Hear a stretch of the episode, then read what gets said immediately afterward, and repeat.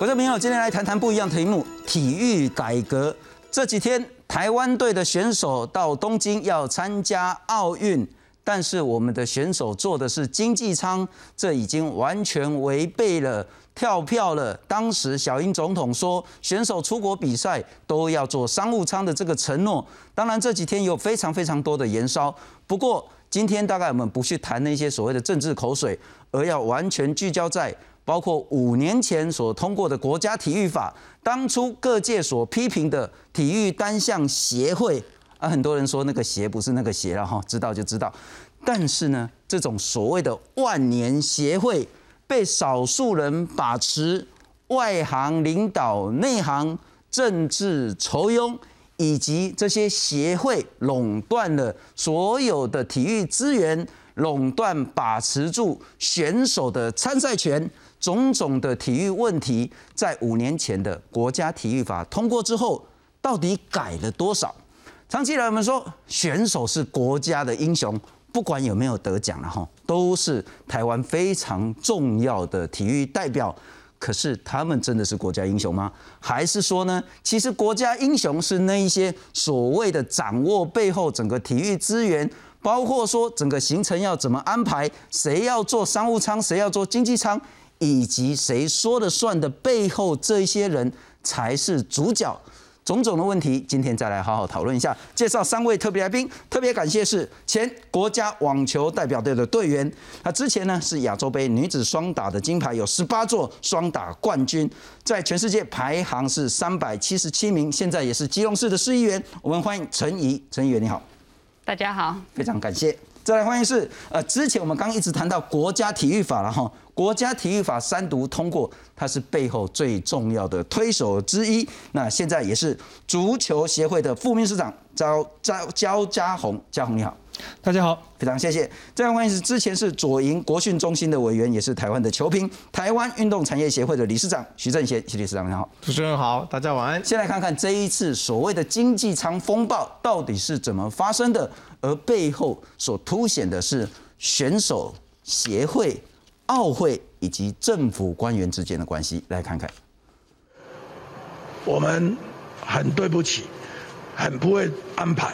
我国奥运代表团包机出战，却引爆选手坐经济舱的争议。行政院长苏贞昌更在一天内三度致歉。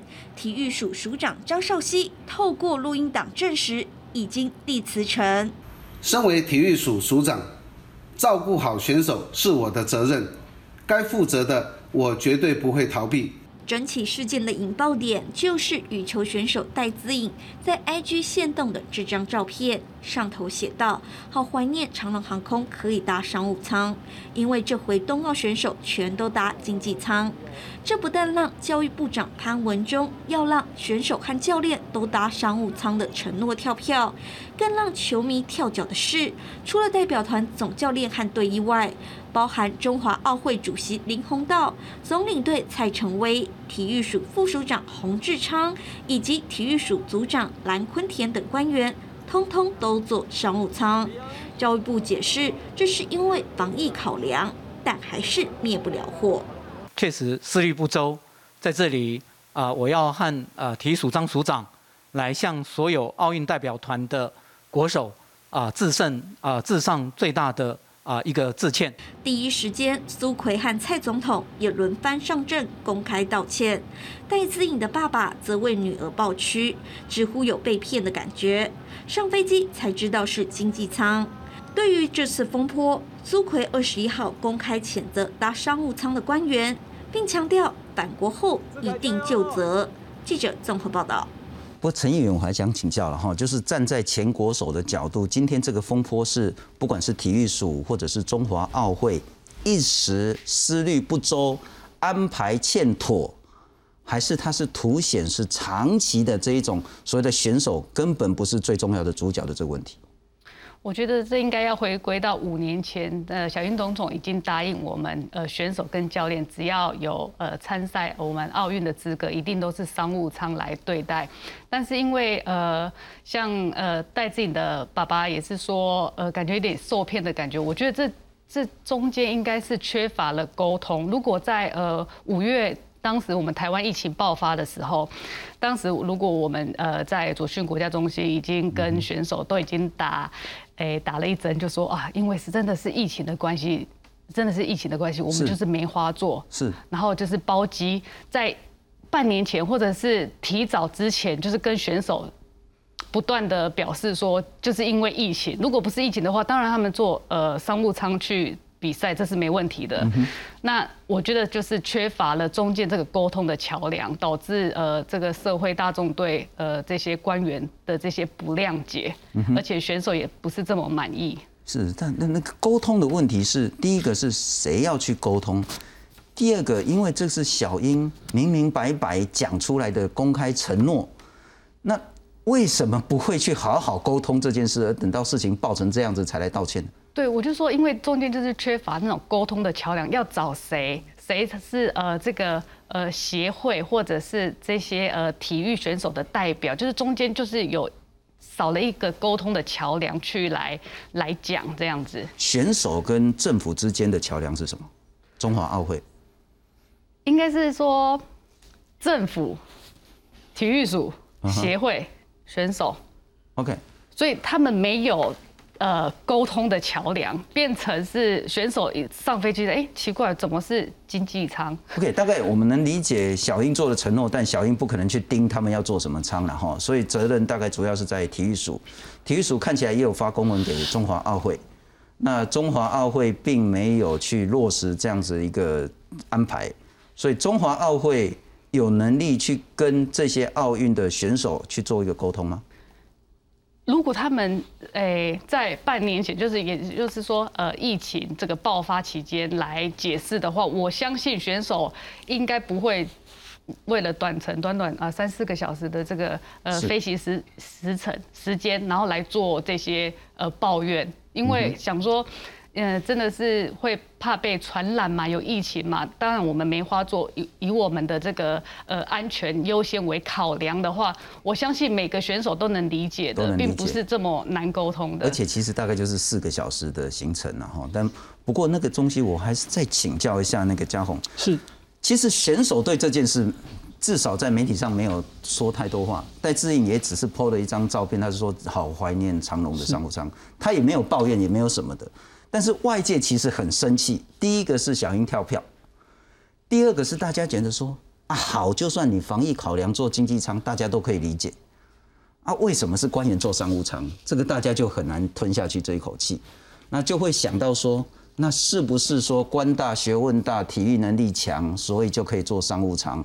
那好的就是他们占走。我想问的是，你怎么样看待这一次经济舱的风暴？真的只是因为小英跳票，只是选手做经济舱吗？呃，如果说回到我们民众大家对于这一题的理解的时候，我会说，它是一个对选手长期以来的不舍。不管是二零一七年之前一直到现在，台湾社会其实我们自己都知道，长期以来我们在我们的体育科班系统养成里面，为国争光的这样想象里面，我们选手是被亏待的，就像。不只是我们夺牌的这些选手，我们有更多的亲朋好友，每个人生活中一定会有一两个。我的朋友是国家代表队的，但长期以来，国家在这件事情上面可能对待选手不够好的时候，那这一次事件再次引爆了。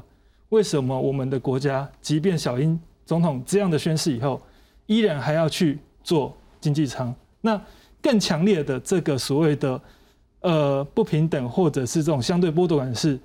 而在这台飞机里面，有人是可以去做商务舱的，但我也必须要说，回归到正常的我们所谓的这种国际体育交流里面，如果我们的奥会代表团团长他去日本参加奥运，不是坐商务舱，这个可能也是另外一个问题，因为在整个国际体育的行政里面，你本来就应该要给某些人一些待应有的待遇跟尊重，嗯哼，那所以。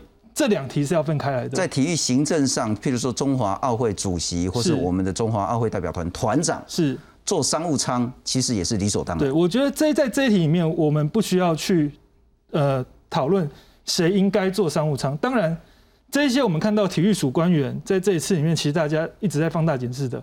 我们必须要注意哦，他坐上商务舱的身份，其实是奥会的代表，不管是副团长或者是顾问，他不是以体育署官员的身份坐上去的。OK，但值得讨论的事情是，当今天你作为体育署的官员，even 你不是所谓的呃以官方的身份坐在里面的时候，你的敏感度，当你看到戴资颖，当你看到这些选手坐在经济舱的时候，你有没有意识到这可能是个问题？我觉得在在这部分，这是我们长期以来大家讨论体育行政的时候。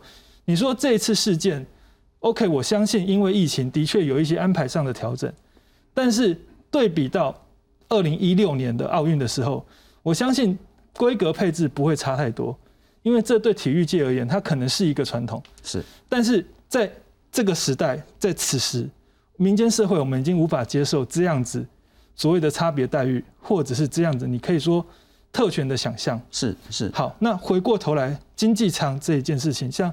刚刚陈怡提到的，呃，总统、体育署、协会，再到球员，在这一连串的传达里面，我相信可能一直到协会这一端，这样的意志都是有传达到的。但是其实我们也会常常说，在这整呃上一波体育改革里面，大家一直在谈一件事情，所谓的选手优先。嗯哼，那到底什么叫选手优先？你有没有设身处地考量到选手？的需求、期待或者是担心。那我以足协为例好了，我们在其实呃奥运之前，我们的六月底的时候，我们去了科威特。那当时科威特是疫区，那我们也明确的接收到，其实我们球员是会担心的。但为了国家，为了台湾的足球，他们还是要去打这个比赛的时候，我们在出发前用了两次的集训的时间，由秘书长跟我，我们各自到球队的集训现场。第一次接受他们的提问，第二次把他们的提问的问题提供给他们。当然，在整个规格里面，他一定无法跟我们平常没有疫情的时候一样。是，但是球员在这个过程里面，他们可以理解，不管是防疫的规范，不管是整个我们机位的安排、行程的安排，他们会比较安心。那套用到这一次，当这样子防疫的规定下来或规划下来的时候，是由谁传达到选手？是由教练吗？还是协会，或是像我之前服务的职棒球员工会？我们一直强调的是，有没有可能在这样的讨论里面，让球员不一定是他本人，他可以有一个代理人，他可以一起参与整个行程的规划跟了解。是，那把这样的讯息沟通做好，我觉得是在这次事件里面，我们要去思考跟汲取教训的地方。不过，刚嘉宏谈到一个很重要的哈，除了刚陈议员所说的，这是沟通出了大问题之外。其实这一次会引发那么大的风暴，是很多很多民众对球员长期不被当成是最优先的这个角色感到很不舍。是，那我就想起来，其实我们谈这个题目应该是六年前，六年前应该是里约奥运的时候，那其实有很多很多的争议。然后六年前，很多人对于所谓的单项体育协会有非常非常不满的声音。那因此，后来在五年前做了国家体育法的改革。可是我想回顾一下，六年前我们谈了什么？那五年前那个立法到底改了什么？我们来看看，呃，包括零七年，呃，这是长期以来选手遇到的一些困境了哈。零七年，卢彦勋他要在那个台湾斯杯比赛的时候呢，他说我要有的肖像权自主、合理的培训计划，结果呢，网协就把他禁赛。网协可以因为这些理由进一个台湾非常重要的选手的赛。那一七年，呃，丁妹然后这时候那是搞得很严重的事情，四大运他没有入选名单，然后他控网泳协游泳协会呢黑箱作业。那泳协的说法是说啊没有啊，我定了一个标准没人达标。那很多人评说啊你定一个没有人达得到标的标准，当然后来你就有自主权了嘛哈。那这部分又有很多争议。一七年盾剑最高排名的蔡小金，那他是要自费去，要开个业绩哦。结果协会工拍写你资格不符，所以他也不能去。啊，谢淑薇她在拿下温布顿女双后冠之后呢，她不能去参赛东京奥运这一次。那网协说啊，不是我的问题啊，是国际网总规定，你四年内你要参加过两次的联邦杯啊，谢淑薇只参加过一次。这等一下再请教三位。我们再来看看其他的一些争议了哈，青少年这个就更更荒谬了。到南美参加世界杯的那个撑杆跳，人过去杆子运不过去，只好弃赛。人过去杆子去去去不了，这是很荒谬的事情。里约奥运前夕，涉及国手林怡君退出中华队，为什么呢？因为教练不能去，选手只好退出。那冰球国手，那十几年代表台湾出国，吉隆嘎己开，结果呢，协会跟他要票根，钱我出的，协会来跟我要票根报账，这算什么？谢淑薇，那这一次了哈，就是今天的新闻，他的妹妹要去冬奥参赛，可是呢，没有拿到教练证。谢淑薇说：“我当年在五年前里约奥运，这个既视感现在又来了了哈。啊，不过网协也有说法了哈，他说。”这个教练证，那个是奥委会他们的规定，又不是说我他就是没有奥那个所谓教练证，这有些是沟通的问题，有些确实是协会的问题。我再请教一下理事长。是，刚刚我们谈的都是长期以来大家对球员的不舍，嗯哼，而这个问题这五年来解决了吗？好，呃，我 echo 像刚刚嘉宏所说的，就是说这一次的事情会在。戴资颖发了一个 IG，爸爸接受一个专访之后，会这几个小时再变一个全国性事件。我想最主要的重点在于，全台湾的民众只要对体育有一点点基本的关心跟理解的，都长期的认为，从二零一六年谢淑薇的奥运开始，都认为单项协会、体育署、奥会、国家训政这些单位都是没有行政能力，这个已经是一个既定的印象了。那这一次是因为大家回想，绝对不是只有因为爱戴之颖了哈。从两个礼拜前温布顿的女双冠军，我们再度的证明一个世界金牌和世界冠军四大赛的四个双打冠军，两度无缘代表台湾奥运。好，你可以说谢淑薇很难搞，她个性怎么样古怪，这个我们我都承认哦，我的确承认谢淑薇的个性不好搞。但是不好搞的是选手比比皆是啊，不是只有台湾有啊。是。对，大阪直美两次法网跟今年的温网都不打。对不对？他宁愿被你罚，但是他奥运他要回去打哦。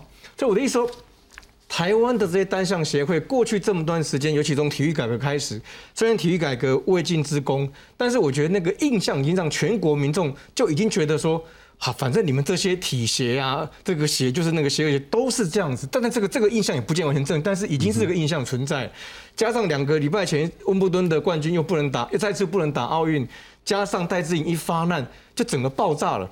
这个爆炸，我相信包括连行政院长、跟总统、跟体育署的署长都觉得，奈安内有那么严重吗？那当然，回到除了刚讲的说事先沟通这个所谓的失信于选手，这个我认为觉得这个当然重要，这也很严重。但更严重的是，大家对这些所谓的体育行政组织都没有信赖感了，这才是现在我认为最大的问。这个问题如果不改变，未来真的就不知道怎么办了。哎，不过我搞不懂啊，因为六年前我们在谈这个议题的时候，我特地还看以前的有话好说。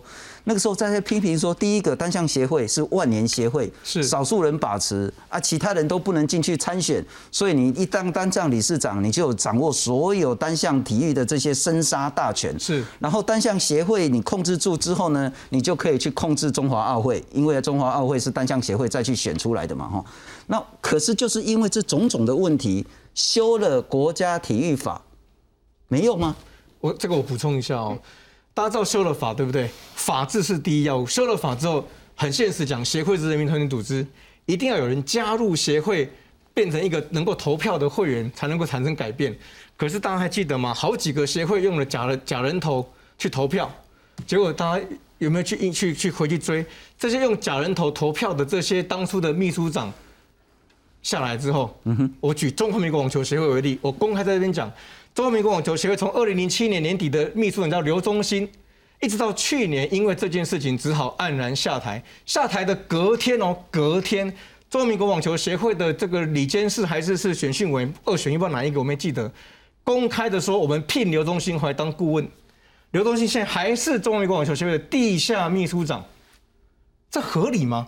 他已经被判刑，已经被剥夺当秘书长的权利。他现在还是中华民国网球协会的顾问，体育署会不知道？不可能的，就是官官相护，一丘之貉。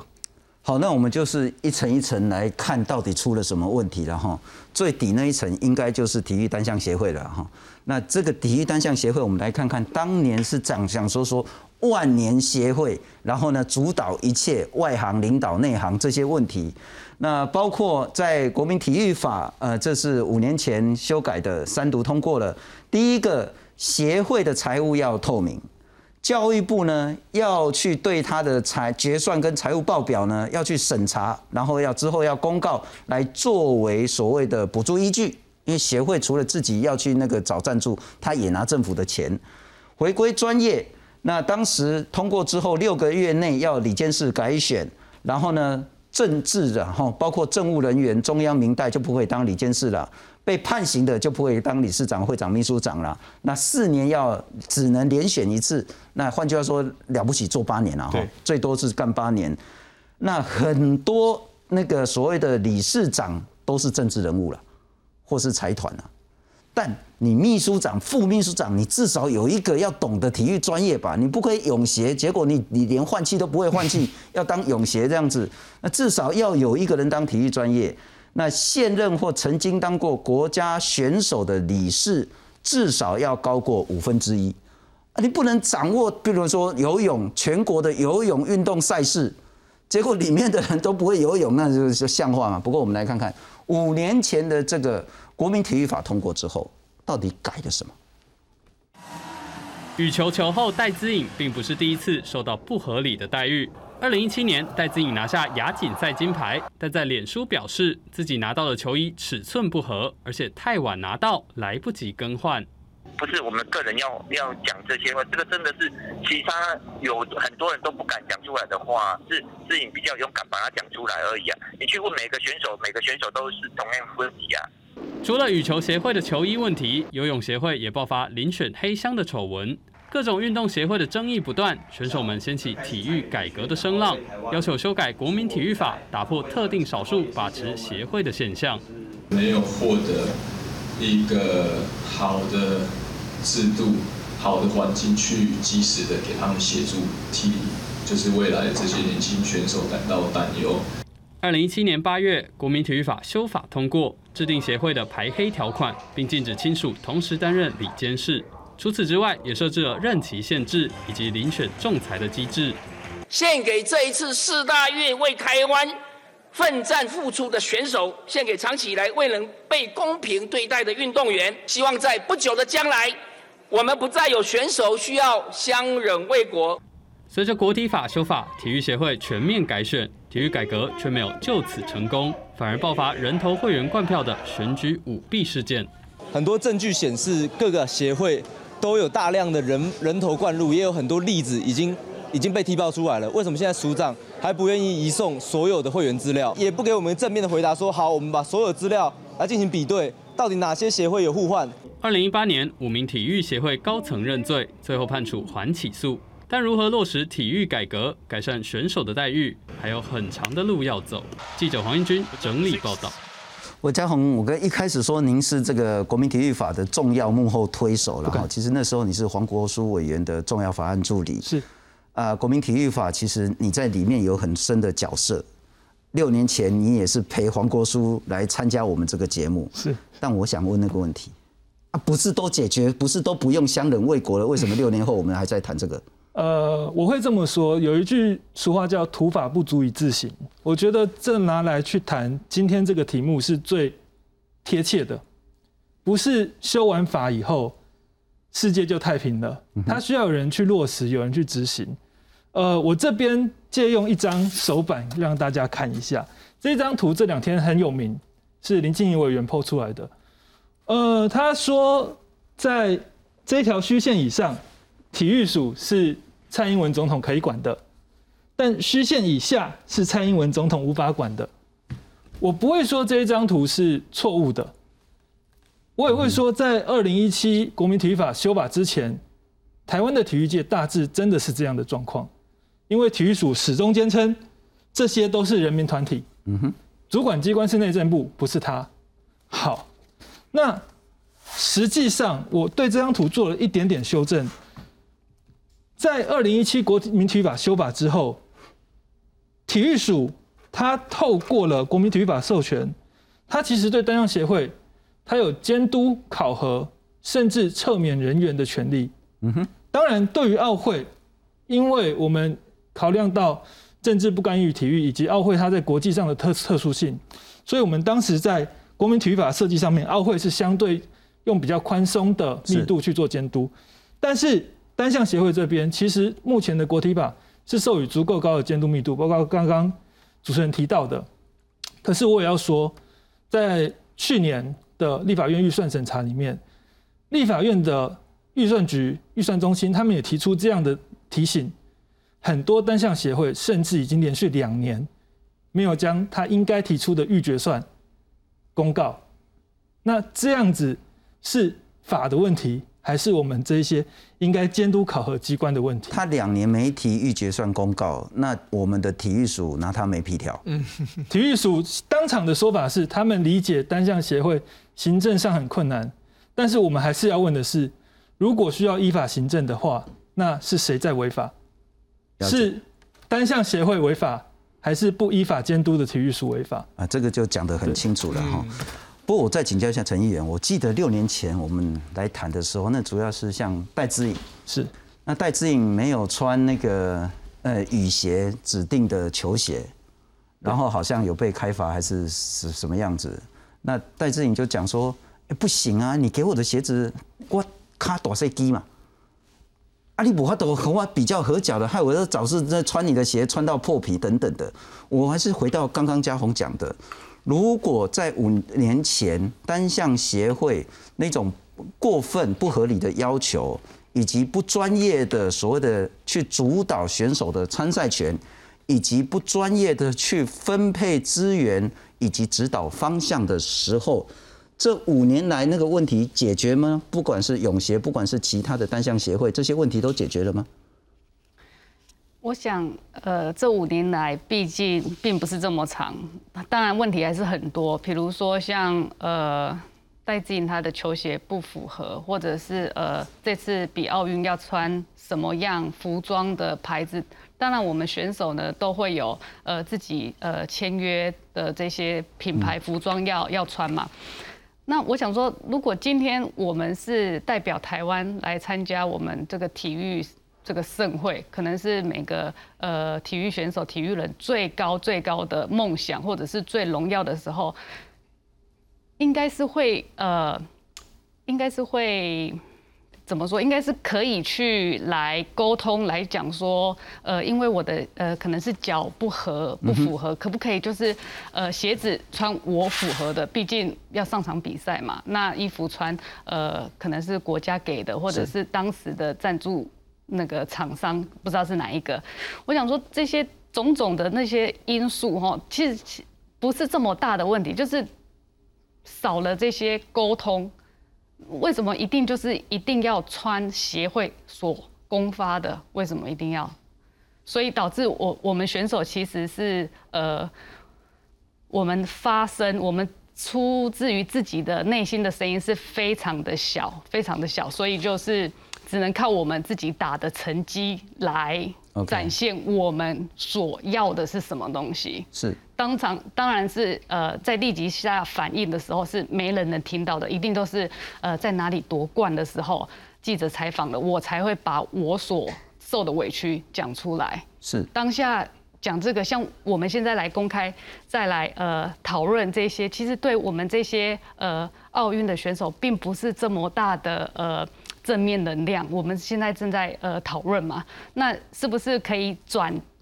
转移注意力，让呃，就是让这些选手在比这次四年一次或者是五年一次这个奥运，这个比了一年了的奥运，让这些选手呢能好好的来让他们完赛，让他们能发挥他们比赛最好的这个这一刹那，让国人我们让大家一起来为他们喝彩。了解，这个也提醒大家，就是说，其实现在我们的选手正开始要参赛而已。所以其实不要受这些风风雨雨太多心理上的影响了哈。那等一下我们会在，因为公共电视其实这一阵子都会有那个奥运我们的选手的一些介绍，那这个赛程我们也会有直播跟转播的部分。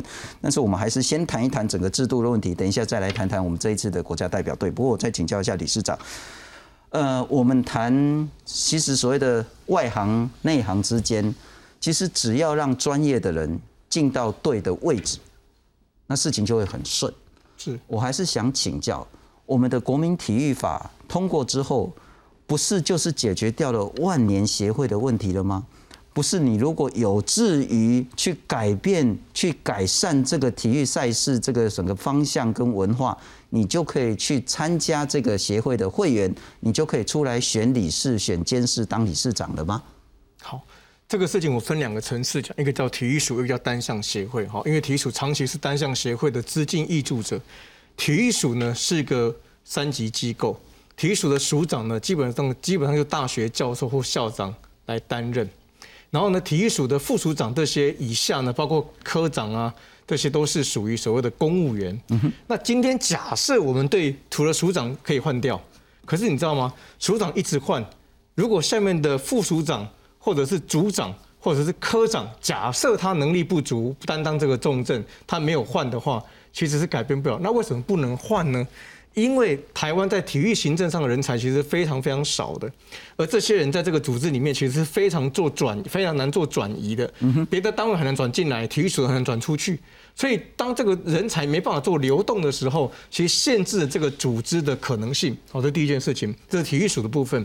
单项协会是这样，单项协会这人民团体组织，正常来讲是以热爱这个运动，希望这个运动在台湾可以妥善发展，甚至在国外能够扬眉立万的这样的人来组成热心人士，大家捐成为会员，捐了会费，然后呢，从这里面不管你是卖商品也好，不管你是大家捐助也好，或者找到一些投呃一些金主来来帮忙都没有问题。可是台湾长期单项协会的资金来自两个人，一个叫做体育署，一个叫少数的金主。现在问题来了。这两天我们看到很多的这些选手们就说：“哦，你们不要打压这些坐在商务舱的人，因为他们在这几年在我们这个协会出钱出力的，对，出钱出力，出钱出力绝对是事实。好，我这边也必须公开讲，我们不应该去抹灭人家出钱出力这个事实，而且我也不认为这些人出钱出力就为了某些不好的目的，其实没有。我认识很多的这些呃所谓协会的这些所谓企业主，都真的是是为了一个字叫爽。”我就是喜欢，我就是愿意，我就愿意提供这些资金。但是我这边也必须公开的讲，在私人公司有一个叫做财务型投资人，就是你只出钱不管事的，因为你不懂营运，是一样的道理。在单项协会里面，很多麻烦是因为我出了钱之后，不管是协会的秘书长啦，协会的这些行政员或者选手，把你当老大，把你当做是恩人，所以你讲什么都对，这就不对了。单项协会应该是由一群专业、热爱这个单项运动的人来组成，分工，不管是国际事务的、国内事务、办比赛的、募款的等等，分工不能是一个人说了算。可当这个钱来自体育署为多，再加上金主的搭配之后，就变金主角色变得非常的重要。当官方的话没有办法引导的时候，就变成出钱的是老大。是的，您讲的其实最最最大的概念就是说，专业的管理者。跟出资赞助者这个混为一谈了。对，出资赞助者他其实不具管理专业，对，但他作为一个决策的人啊，对，他站到这个位置。那我再讲一个更夸张的例子，你谢淑薇这个例子，我再讲一次。二零一六年的时候，往前有所谓的选训委员，大家有有空回去看这个委员名单，我其实基本上我都认识啊，熟深深浅不一，但是都认识。但我的确对于这些委员为什么变这些选训委员的这个资格，我是很有存疑的。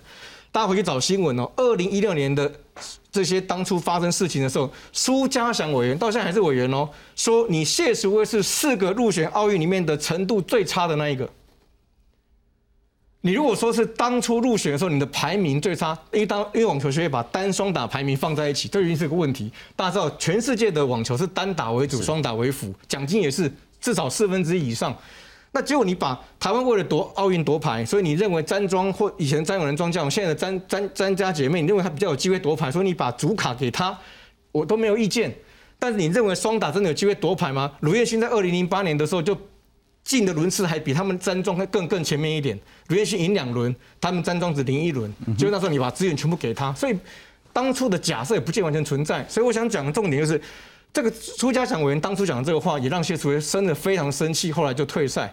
但四年下来，请问有的退休了，谢淑薇应该证明他是全台最好的网球选手了吧？嗯哼，所以也就是说，你这些选训委员真的专业够吗？你真的够足以代表这么多全台热爱网球的人来发这个声、发这个言来做这个决定吗？还是你是为了个人的意图跟私利？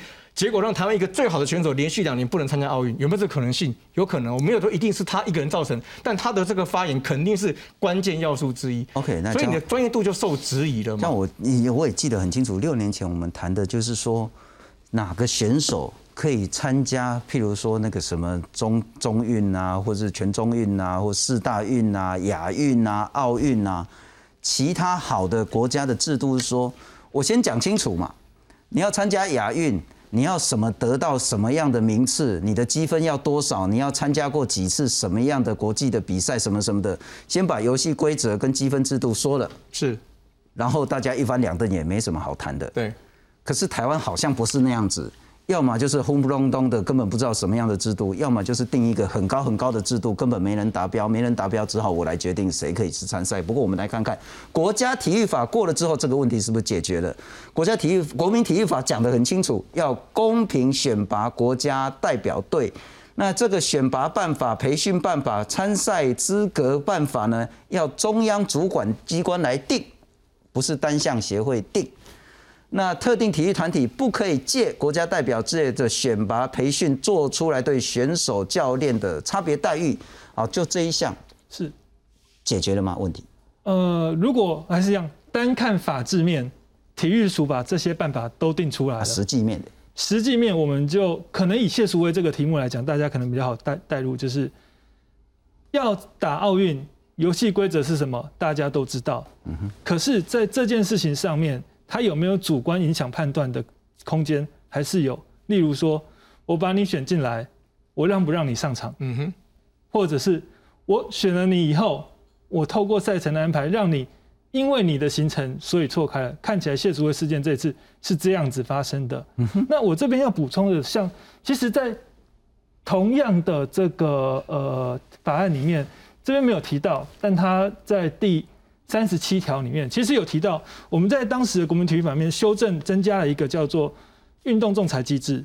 那这里面也包括选手在所谓的参赛权益跟这种培训权益上面，当他感受到不公平的时候，他是可以提出的。可是我也要说，体育署在这件事情上面，从二零一七年修法以后，他一直到二零一九年执法才完成，甚至到了去年，如果没记错，可能去年，可能前年，他才把这个所谓的仲裁组织。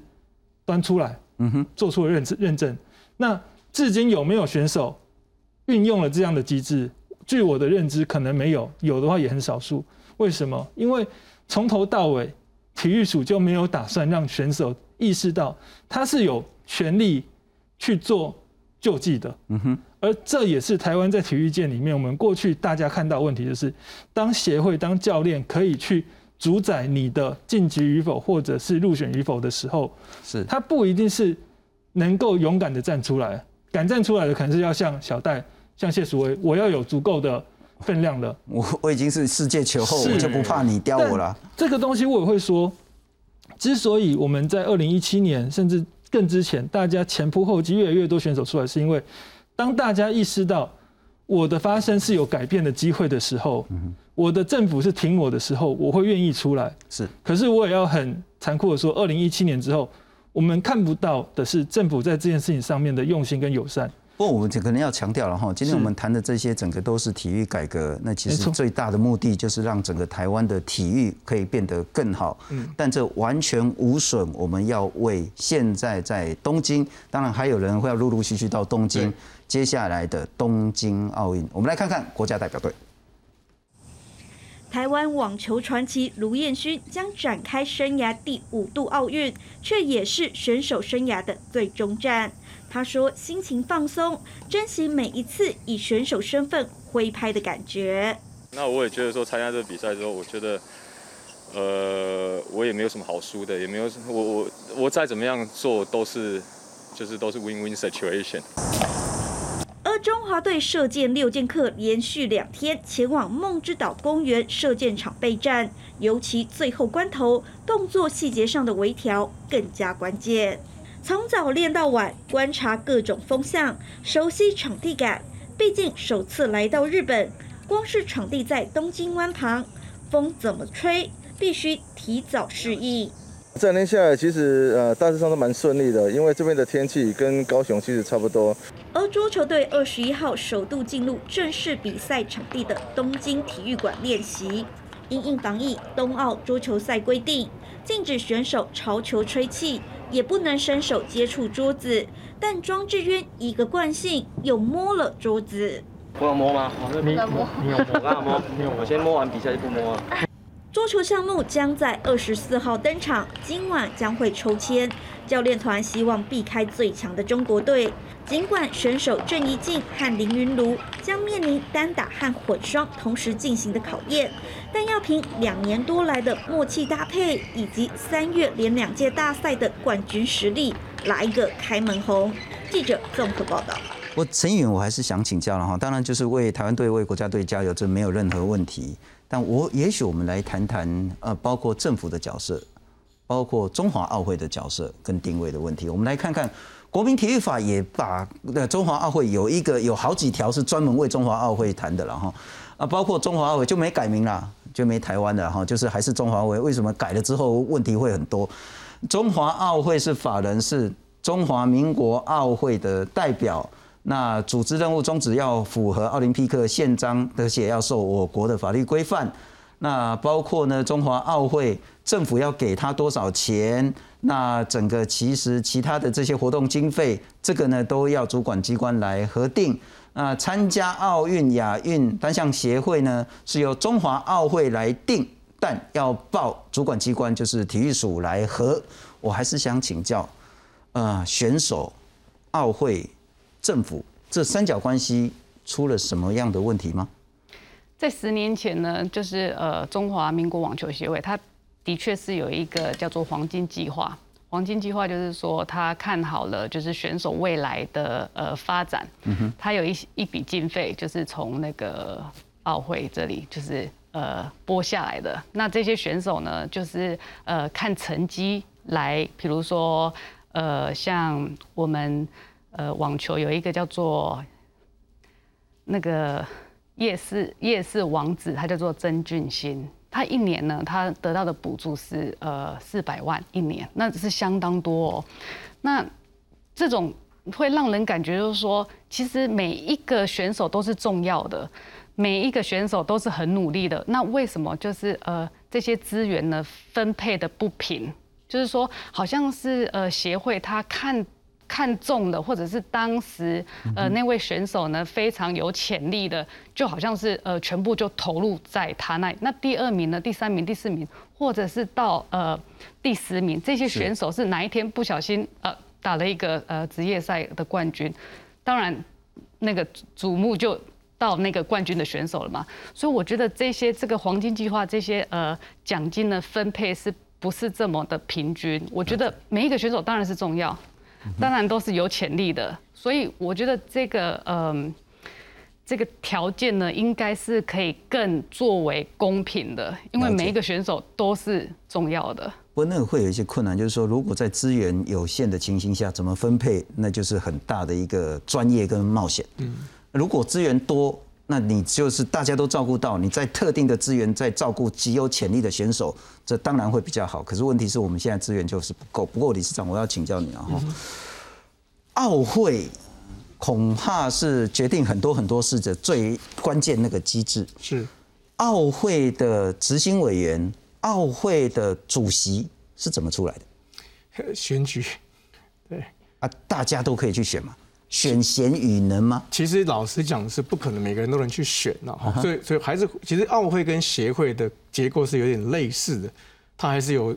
在过去，因为这这个台湾的这个单项协会跟奥会这些组织，过去都有党政军的色彩，这个是大家都知道的。现在网络上很多很专业文章在讲这件事情，但当初是有当初的时空背景，这没办法。是，但现在当然像就像美国奥会啊一样，就基本上我们都希望它是一个人民团体组织，真正是人民来组成，不要有特权，不要有党政军的色彩，尽量是选贤与能，然后广纳贤才，广纳大家的意见。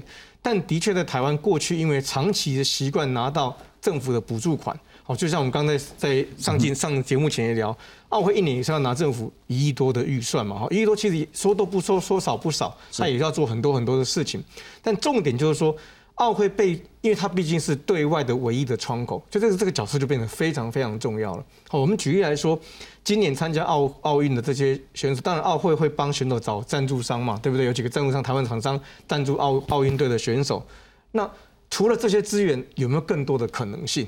就你奥会真的扮演到这个角色，有没有可能更多的可能性？但是我回到刚嘉宏所提的，我觉得非常非常非常认同是，台湾在单项协会奥会里面的人力跟能力都不够。也就是说，单项协会因为其实虽然有体育署，虽然有金主的挹注，但是还是不够的。所以呢，你也不肯聘太多人。就刚我们在私下聊的，真正能够有十几个以上的行政人员的单单项协会寥寥可数了。哈，那你想现在的选手哈，我们我们我们回过来很理性的看这个事情，这几年出会出问题的选手都是哪一种选手？都是他的这个项目呢是国际赛事非常频繁，他很频繁的出国，国际化很高的赛事，网球、羽球、高尔夫现在没出事哦。但是因为高尔夫基本上都在美国嘛，哈，那所以我意思说，这些选选手因为长期在国外看多、听多、见多了，他对这些所谓体育行政的相关的这些周边的人的期望值会放得非常高。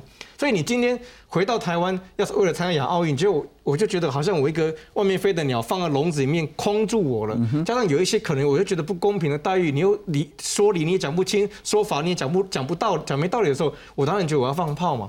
而以前没有没有社交媒体放炮没有用，是现在有，所以整个这个态势完全不一样。但回过头来，我认为单项协会因为资金不够，所以人力不够。第二个，就算资金够，能力也会是个问题。好，我这么多年来，台湾到美国去念运动形象运动管理人才非常非常多了。哈，我也常讲，我一个交大学弟，念交大电信研究所的电子研究所的毕业哦。没有去台积电，没有去联发科，他后来去美国明尼苏达双城队上班，因为他去美国念了运动行销硕士。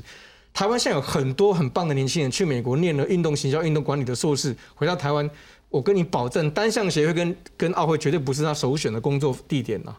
那这就是问题了。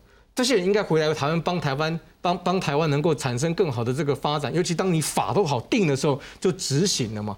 所以不管是体育署，不管是奥会，不管是协会。结构的问题没有解决，人员没有广纳贤才，这个事情没有解决。其实我们今天谈的问题，我跟各位保证，十二年后、十六年后还会再谈。你们三个还要再来一次？对，我觉得这个是最大问题。那我我必须在这边公开的呼吁民进党，因为他是执政党，他只好呼吁他，你必须在这一次借由民意。好，我在讲，我我其实不太喜欢用改革这两个，改革好像要为了杀掉谁、改变谁，不是，是我先讲一个公约数。不管你今天是奥会的人，是协会的人，或者你是现在恨恨我们恨得牙痒，说你们这些改革派的都都是乱讲话的人也好，我想请问大家，在这边公然问大家，希不希望台湾的运动产业变得更好？希望台湾的体育选手发展越来越好？都希望，这是公约数嘛？这个没有改变嘛？如果这个公约数这个条件存在的时候，问题就是怎么做而已嘛？是，那怎么做？他可以公开讨论。我真的觉得应该开国事论坛，应该开运动产业或体育。体育的这些事务的国事论坛，把所有人名嘴也好，全部人找来开个三天两夜，只要能够不要不要防疫能做好就好，大家都把意见找出来，然后请大家把它所谓的这个这个把它集中化，变得可行的方案嘛。因为几年前法规大概改的还可以啦，不敢讲很好，但是还可以。问题是执行方法都没有嘛。好，那嘉宏，我要请教你哈，你刚一直讲土法不足以自行，现在有法，那要怎么才能行呢？要改什么东西？呃，我在回答这题之前，我先刚刚主持人讲这件有一件事情我不大能够接受的是，到底台湾体育资源够不够？在二零一六年、一七年的时候，我们的体育运动资源每年体育署预算六十亿，嗯，现在二零二零年、二一年，我们的体育署预算一百亿。小英当初说了所谓的预算倍增，实际上我们预算也增加了，可是重点是，刚刚陈毅也提到。